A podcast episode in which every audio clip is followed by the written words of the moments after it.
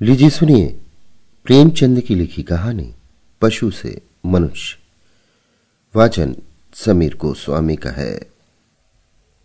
आज की कहानी का सिलसिला शुरू करने के पहले मैं आपको बताना चाहूँगा हब हॉपर ऐप के बारे में। हब हॉपर आपके लिए लाए हैं हज़ारों पॉडकास्ट, जो आप सुन सकते हैं कभी भी, कहीं भी। हब हॉपर ऐप भारत की सबसे बड़ी पॉडकास्ट डायरेक्टरी है। हब हॉपर यानी H U B H O P P E R app. Download कीजिए और पसंद आने पर रिव्यू कीजिए व अपने मित्रों के साथ शेयर भी। प्रेमचंद की इस कहानी के अलावा नई और पुरानी कहानियों के सारे एपिसोड आप सुन सकते हैं हब हॉपर पे। तो सिलसिला शुरू करते हैं प्रेमचंद की लिखी कहानी। पशु से मनुष्य का, मेरी यानी समीर गोस्वामी की आवाज़ में। दुर्गा माली, doctor Mehra bar at law के यहाँ नौकर था। पाँच रुपए मासिक वेतन पाता था। उसके घर में स्त्री और दो तीन छोटे बच्चे थे। स्त्री पड़ोसियों के लिए गेहूँ पीसा करती थी। दो बच्चे जो समझदार थे इधर उधर से लकड़ियाँ, गेहूँ, उपले चुन लाते थे। किंतु इतना यत्न करने पर भी वे बहुत तकलीफ़ में रहते थे। दुर्गा डॉक्टर साहब की नज़र बचाकर बगीचे से फूल चुन लेता और बाज़ार में पुजारियों के हाथ बेच दिया करता था।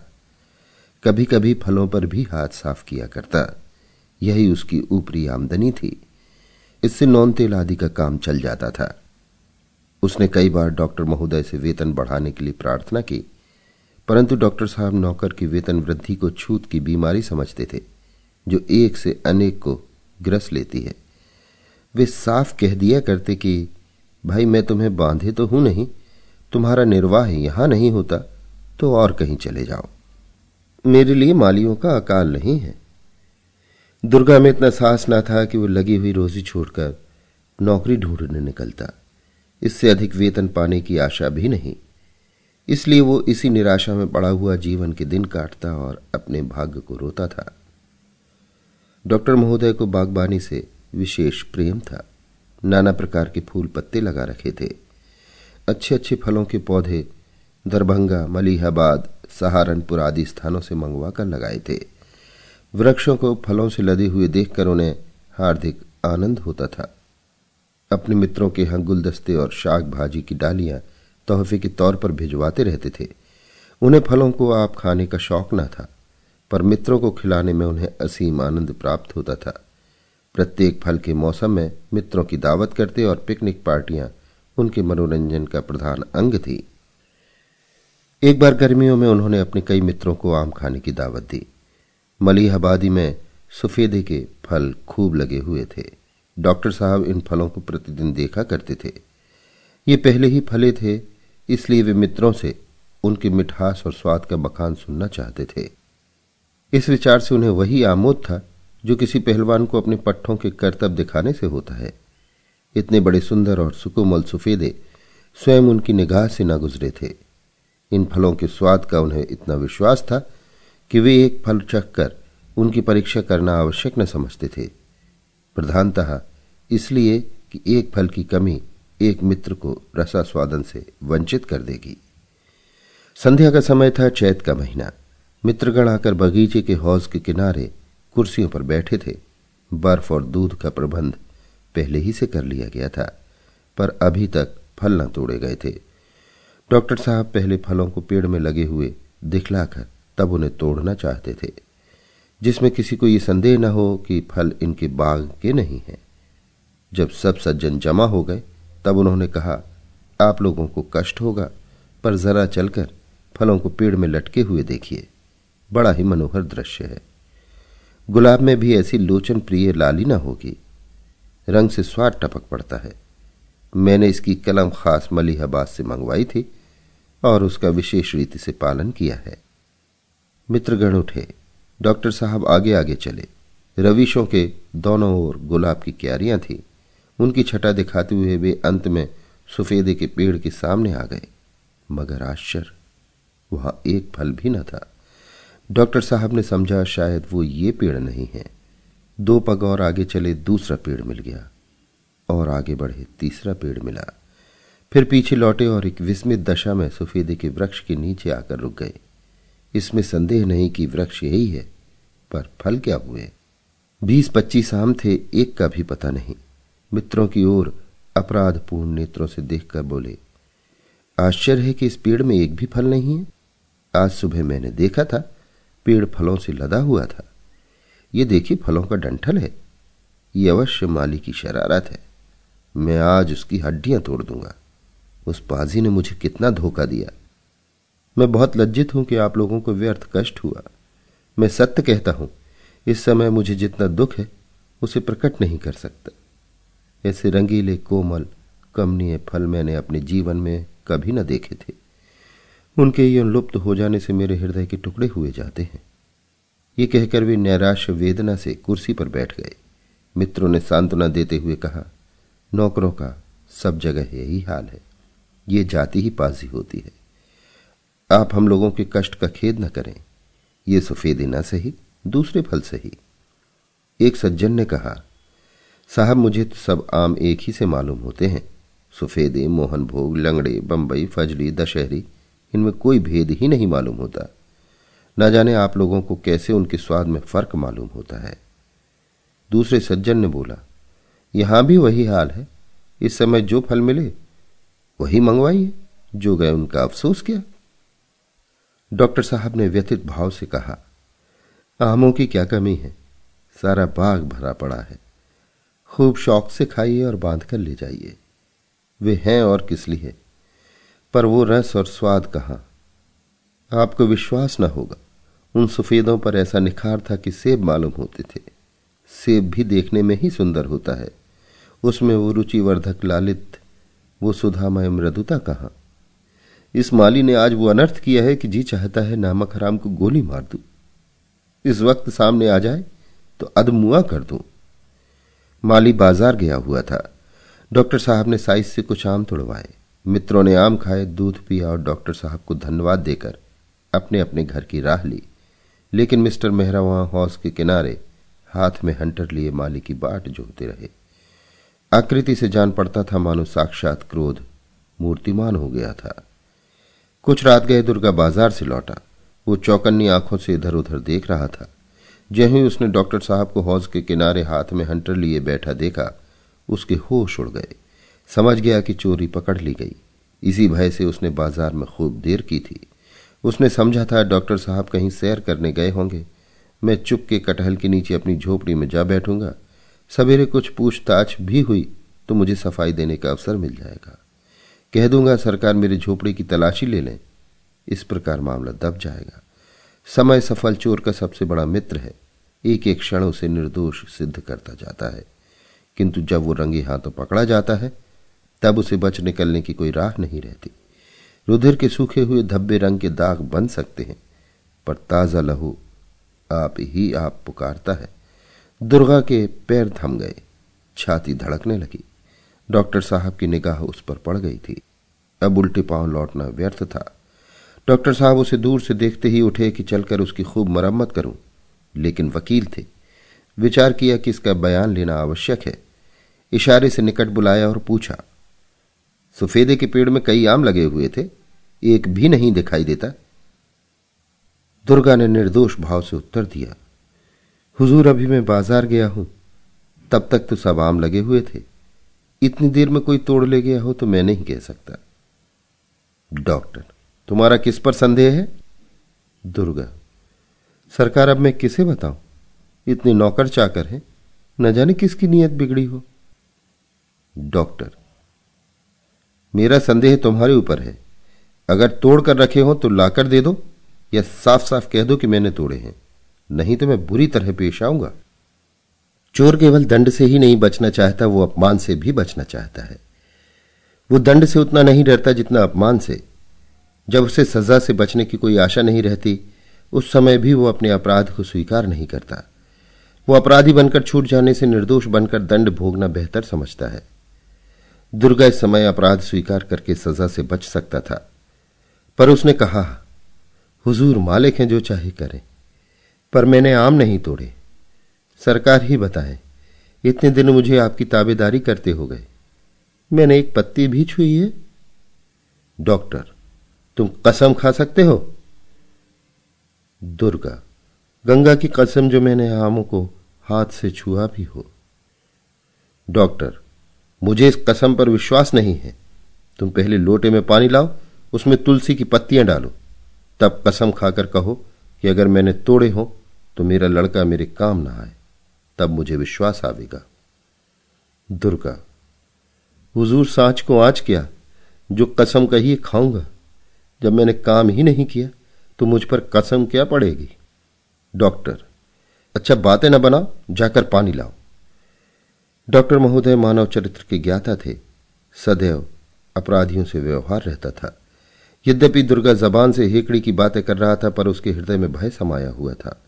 वो अपने झोपड़े में आया, लेकिन लोटे में पानी लेकर जाने की हिम्मत न हुई। उसके हाथ थरथराने लगे। ऐसी घटनाएँ याद आ गईं, जिनमें झूठी गंगा उठाने वाले पर देवी कोप का प्रहार हुआ। ईश्वर के सर्वज्ञ होने का ऐसा मर्म स्पर्शी विश्वास उसे कभी नहीं हुआ था। उसने निश्चय किया मैं झूठी गंगा ना उठाऊँगा। यही ना होगा निकाल दिया जाऊँगा। नौकरी फिर कहीं ना कहीं मिल जाएगी। और नौकरी भी ना मिले तो मजूरी तो कहीं नहीं गई है। कुदाल भी चलाऊँगा तो साँझ तक आध से राटे का ठिकाना हो जाएगा। वो धीरे धीरे खाली हाथ डॉक्टर साहब के सामने आकर खड़ा हो गया। डॉक्टर साहब ने कड़े स्वर से पूछा, पानी लाया? दुर्गा, हुजूर में गंगा ना उठाऊँगा। डॉक्टर तो तुम्हारा आम तोड़ना साबित है। दुर्गा, अब सरकार जो चाहे समझे। मान लीजिए मैंने ही आम तोड़े तो आपका गुलाम ही तो हूँ।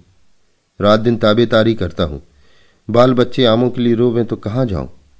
अब की जान बख्सी जाए, फिर ऐसा कसूर न होगा। डॉक्टर महोदय इतने उदार न थे। उन्होंने यही बड़ा उपकार किया कि दुर्गा को पुलिस के हवाले न किया और हंटर ही लगाए। उसकी इस धार्मिक श्रद्धा ने उन्हें कुछ नर्म कर दिया था। मगर ऐसे दुर्बल हृदय को अपने यहाँ रखना असंभव था। उन्होंने उसी क्षण दुर्गा को जवाब दे दिया और उसकी आधे महीने की बाकी मजूरी जब्त कर ली। कई मास के पश्चात एक दिन डॉक्टर मेहरा बाबू प्रेम शंकर के बाग की सैर करने गए। वहाँ से कुछ अच्छे अच्छे कलमे लाना चाहते थे। प्रेमशंकर को भी बागवानी से प्रेम था और दोनों मनुष्यों में यही समानता थी। अन्य सभी विषयों में एक दूसरे से भिन्न थे। प्रेम शंकर बड़े संतोषी, सरल, सहृदय मनुष्य थे। वे कई साल अमेरिका रह चुके थे।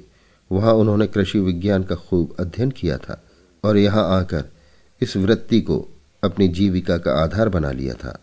मानव चरित्र और वर्तमान सामाजिक संगठन के विषय में उनके विचार विचित्र थे, इसलिए शहर के सभ्य समाज में लोग उनकी उपेक्षा करते थे और उन्हें झक्की समझते थे।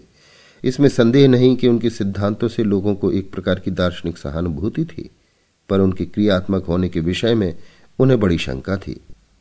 संसार कर्म क्षेत्र है, मीमांसा क्षेत्र नहीं। यहाँ सिद्धांत सिद्धांत ही रहेंगे। उनका प्रत्यक्ष घटनाओं से संबंध नहीं। डॉक्टर साहब बगीचे में पहुँचे तो उन्होंने प्रेमशंकर को क्यारियों में पानी देते हुए पाया। कुएँ पर एक मनुष्य खड़ा पंप से पानी निकाल रहा था। मेहरा ने उसे तुरंत ही पहचान लिया। वो दुर्गा माली था।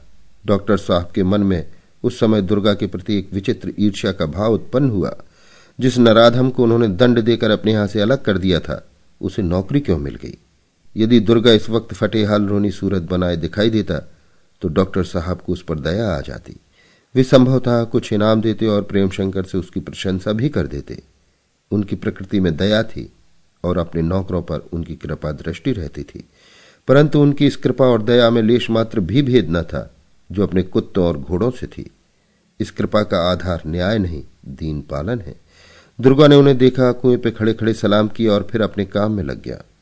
उसका ये अभिमान डॉक्टर साहब के हृदय में भाले की भांति चुभ गया। उन्हें ये विचार कर अत्यंत क्रोध आया कि मेरे यहाँ से निकलना इसके लिए हितकर हो गया। उन्हें अपनी सहृदयता पर जो घमंड था, उसे बड़ा आघात लगा। प्रेम शंकर ज्यो ही उनसे हाथ मिलाकर उन्हें क्यारियों की सैर कराने लगे, त्यों ही डॉक्टर साहब ने उनसे पूछा, ये आदमी आपके यहाँ कितने दिनों से है? प्रेमशंकर, यही छह या सात महीने होंगे? डॉक्टर, कुछ नोच घसोट तो नहीं करता? ये मेरे यहाँ माली था। इसके हथ लपकेपन से तंग आकर मैंने इसे निकाल दिया था। कभी फूल तोड़कर बेच आता, कभी पौधे उखाड़ ले जाता, और फलों का कहना ही क्या? वे इसके मारे बचते ही न थे। एक बार मैंने मित्रों की दावत की थी। मलिहाबादी सफेदे में खूब फल लगे हुए थे। जब सब आकर बैठ गए और मैं उन्हें फल दिखाने के लिए ले गया तो सारे फल गायब कुछ ना पूछिए, उस घड़ी कितनी भद्द हुई। मैंने उसी क्षण इन महाशय को दुत्कार बताई। बड़ा ही दगाबाज आदमी है और ऐसा चतुर है कि इसको पकड़ना मुश्किल है। कोई वकीलों ही जैसा काइया आदमी हो तो इसे पकड़ सकता है। ऐसी सफ़ाई और ढिटाई से ढुलकता है कि इसका मुँह देखते रह जाइए। आपको भी तो कभी चरका नहीं दिया? प्रेम शंकर जी नहीं, कभी नहीं। मुझे इसने शिकायत का कोई अवसर नहीं दिया। यहाँ तो खूब मेहनत करता है। यहाँ तक कि दोपहर की छुट्टी में भी आराम नहीं करता। मुझे तो इस पर इतना भरोसा हो गया है कि सारा बगीचा इस पर छोड़ रखा है। दिन भर में जो कुछ आमदनी होती है, वो शाम को मुझे दे देता है। और कभी एक पाई का भी अंतर नहीं पड़ता। डॉक्टर, यही तो इसका कौशल है कि आपको उल्टे छुरे मूड़े और आपको खबर भी नहीं। आप इसे वेतन क्या देते हैं? प्रेम शंकर यहाँ किसी को वेतन नहीं दिया जाता। सब लोग लाभ में बराबर के साझेदार हैं। महीने भर में आवश्यक व्यय के पश्चात जो कुछ बचता है, उनमें से दस रुपए प्रति सैकड़ा धर्म खाते में डाल दिया जाता है। शेष रुपए समान भागों में बांट दिए जाते हैं। पिछले महीने एक सौ चालीस रुपये की आमदनी हुई। मुझे मिलाकर यहाँ सात आदमी हैं। बीस रुपये हिस्से पड़े। अब की नारंगियाँ खूब हुई हैं। मटर की फलियों, गन्ने, गोभी आदि से अच्छी आमदनी हो रही है। चालीस रुपए से कम ना पड़ेंगे। डॉक्टर मेहरा ने आश्चर्य से पूछा, इतने में आपका काम चल जाता है? प्रेम शंकर जी हाँ, बड़ी सुगमता से। मैं इन्हीं आदमियों के से कपड़े पहनता हूँ, इन्हीं का सा खाना खाता हूँ, और मुझे कोई दूसरा व्यसन नहीं है। यहाँ बीस रुपए मासिक उन औषधियों का खर्च है, जो गरीबों को दी जाती हैं। ये रुपए संयुक्त आय से अलग कर लिए जाते हैं, किसी को कोई आपत्ति नहीं होती।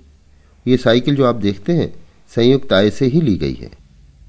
जिसे ज़रूरत होती है, इस पर सवार होता है। मुझे ये सब अधिक कार्य कुशल समझते हैं, और मुझ पर पूरा विश्वास रखते हैं। बस, मैं इनका मुखिया हूँ। जो कुछ सलाह देता हूँ, उसे सब मानते हैं। कोई भी ये नहीं समझता कि मैं किसी का नौकर हूँ। सबके सब अपने को साझेदार समझते हैं और जी तोड़कर मेहनत करते हैं। जहाँ कोई मालिक होता है और दूसरा उनका नौकर तो उन दोनों में तुरंत द्वेष पैदा हो जाता है। मालिक चाहता है कि जितना काम लेते बने लेना चाहिए, नौकर चाहता है कि मैं कम से कम काम करूँ। उनमें स्नेह या सहानुभूति का नाम तक नहीं होता। दोनों यथार्थ में एक दूसरे के शत्रु होते हैं। इस प्रतिद्वंदिता का दुष्परिणाम हम और आप देख ही रहे हैं। मोटे और पतले आदमियों के पृथक पृथक दल बन गए हैं और उनमें घोर संग्राम हो रहा है। कल चिन्हों से ज्ञात होता है कि ये प्रतिद्वंदिता अब कुछ ही दिनों की मेहमान है। इसकी जगह अब सहकारिता का आगमन होने वाला है। मैंने अन्य देशों में इस घातक संग्राम के दृश्य देखे हैं और मुझे घृणा हो गई है। सहकारिता ही हमें संकट से मुक्त कर सकती है। डॉक्टर तो ये कहिए कि आप सोशलिस्ट हैं। प्रेम शंकर जी नहीं, मैं सोशलिस्ट या डेमोक्रेट नहीं हूँ। मैं केवल न्याय और धर्म का दीन सेवक हूँ। मैं निस्वार्थ सेवा को विद्या से श्रेष्ठ समझता हूँ। मैं अपनी आत्मिक और मानसिक शक्तियों को, बुद्धि सामर्थ्य को, धन और वैभव का गुलाम नहीं बनाना चाहता। मुझे वर्तमान शिक्षा और सभ्यता पर विश्वास नहीं। विद्या का धर्म है आत्मिक उन्नति का फल, उदारता त्याग, सदिच्छा, सहानुभूति, न्यायप्रियता और दयाशीलता। जो शिक्षा हमें निर्बलों को सताने के लिए तैयार करे, जो हमंत धरती और धन का गुलाम बनाए, जो हमें भोग विलास में डुबाए, जो हमें दूसरों का रक्त पीकर मोटा होने का इच्छुक बनाए, वो शिक्षा नहीं है। अगर मूर्ख लोभ और मुँह के पंजे में फंस जाए तो वे क्षम है, परंतु विद्या और सभ्यता के उपासकों की स्वार्थांधता अत्यंत लज्जाजनक है। हमने विद्या और बुद्धि बल की विभूति के शिखर पर चढ़ने का मार्ग बना। हमने विद्या और बुद्धि बल को विभूति के शिखर पर चढ़ने का मार्ग बना लिया। वास्तव में वो सेवा और प्रेम का साधन था। कितनी विचित्र दशा है कि जो जितना ही बड़ा विद्वान है, वो उतना ही बड़ा स्वार्थ सेवी है। बस हमारी सारी विद्या और बुद्धि, हमारा सारा उत्साह और अनुराग धन लिप्सा में ग्रसित है। हमारे प्रोफेसर साहब एक हज़ार से कम वेतन पाए तो उनका मुँह ही नहीं सीधा होता। हमारे दीवान और माल के अधिकारी लोग दो हज़ार मासिक पाने पर भी अपने भाग्य को रोया करते हैं। हमारे डॉक्टर साहब चाहते हैं कि मरीज़ मरे या जिए, मेरी फ़ीस में बाधा न पड़े और हमारे वकील साहब, क्षमा कीजिएगा, ईश्वर से मनाया करते हैं कि ईर्ष्या और द्वेष का प्रकोप हो और सोने की दीवार खड़ी कर लूँ। समय धन है, इसी वाक्य को हम ईश्वर वाक्य समझ रहे हैं। इन महान पुरुषों में से प्रत्येक व्यक्ति सैकड़ों नहीं हज़ारों लाखों की जीव का हड़प जाते हैं, और फिर भी उनका जाति का भक्त बनने का दावा है। वो अपने स्वजाति प्रेम का डंका बजाता फिरता है। पैदा दूसरे करें, पसीना दूसरे बहाएँ। खाना और मोछों पर ताव देना इनका काम है। मैं समस्त शिक्षित समुदाय को केवल निकम्मा ही नहीं, वरन अनर्थकारी भी समझता हूँ। डॉक्टर साहब ने बहुत धैर्य से काम लेकर पूछा तो क्या आप चाहते हैं कि हम सबके सब मजूरी करें? जी नहीं। हालाँकि ऐसा हो तो मनुष्य जाति का बहुत उपकार हो। मुझे जो आपत्ति है वो केवल दशाओं में इस अन्यायपूर्ण समता से है। यदि एक मजूर पाँच रुपया में अपना निर्वाह कर सकता है तो एक मानसिक काम करने वाले प्राणी के लिए इससे दुगनी तिगनी आय काफ़ी होनी चाहिए। और वो अधिकता इसलिए कि उसे कुछ उत्तम भोजन, वस्त्र तथा सुख की आवश्यकता होती है। मगर पाँच और पाँच हज़ार, पचास और पचास हज़ार का अस्वाभाविक अंतर क्यों हो? इतना नहीं, हमारा समाज पाँच और पाँच लाख के अंतर का भी तिरस्कार नहीं करता। वरन उसकी और भी प्रशंसा करता है।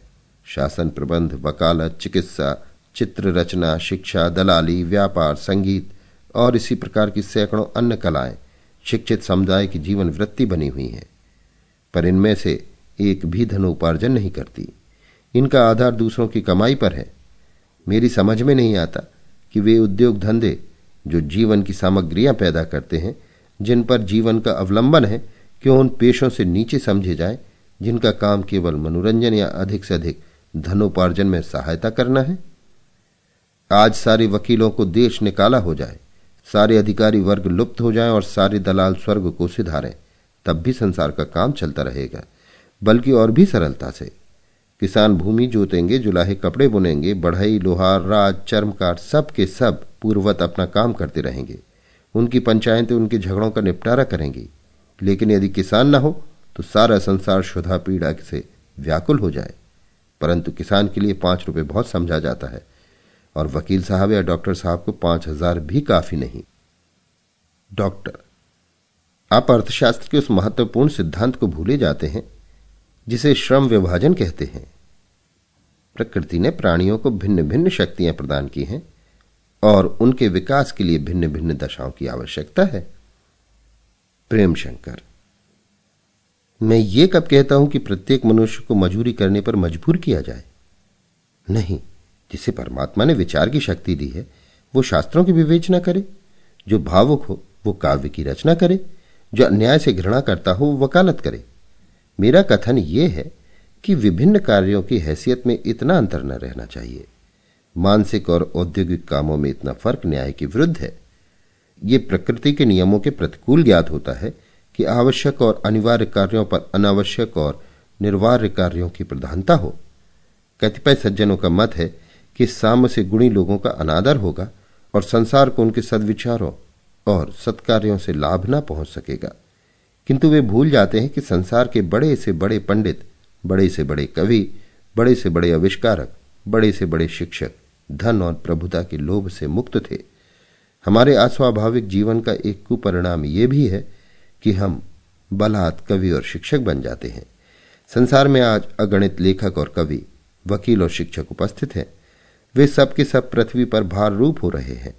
जब उन्हें मालूम होगा कि इन दिव्य कलाओं में कुछ लाभ नहीं है तो वही लोग कवि होंगे जिन्हें कवि होना चाहिए। संक्षेप में कहना यही है कि धर्म की प्रधानता ने हमारे समस्त समाज को उलट पलट दिया है। डॉक्टर मेहरा अधीर हो गए। बोले, महाशय, समाज संगठन का ये रूप देवलोक के लिए चाहे उपयुक्त हो, पर भौतिक संसार के लिए और इस भौतिक काल में वो कदापि उपयोगी नहीं हो सकता।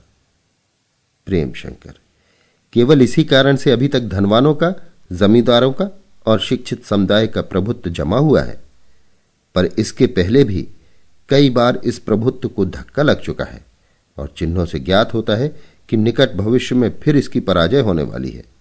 कदाचित वो हार निर्णयात्मक होगी। समाज का चक्र साम्य से आरंभ होकर फिर साम्य पर ही समाप्त होता है। एकाधिपत्य रईसों का प्रभुत्व और वाणिज्य प्राबल्य उसकी मध्यवर्ती दशाएँ हैं। वर्तमान चक्र ने मध्यवर्ती दशाओं को भोग लिया है और वो अपने अंतिम स्थान के निकट आता है। किंतु हमारी आँखें अधिकार और प्रभुता के मद में ऐसी भरी हुई हैं कि हमें आगे पीछे कुछ नहीं सूझता। चारों ओर से जनतावाद का घोर नाद हमारे कानों में आ रहा है। पर हम ऐसे निश्चिंत हैं, मानो साधारण मेघ की गरज है। हम अभी तक उन्हीं विद्याओं और कलाओं में लीन हैं, जिनका आश्रय दूसरों की मेहनत है। हमारे विद्यालयों की संख्या बढ़ती जाती है। हमारे वकील खानों में पाँव रखने की जगह बाकी नहीं। गली गली फ़ोटो स्टूडियो खुल रहे हैं। डॉक्टरों की संख्या मरीजों से भी अधिक हो गई है।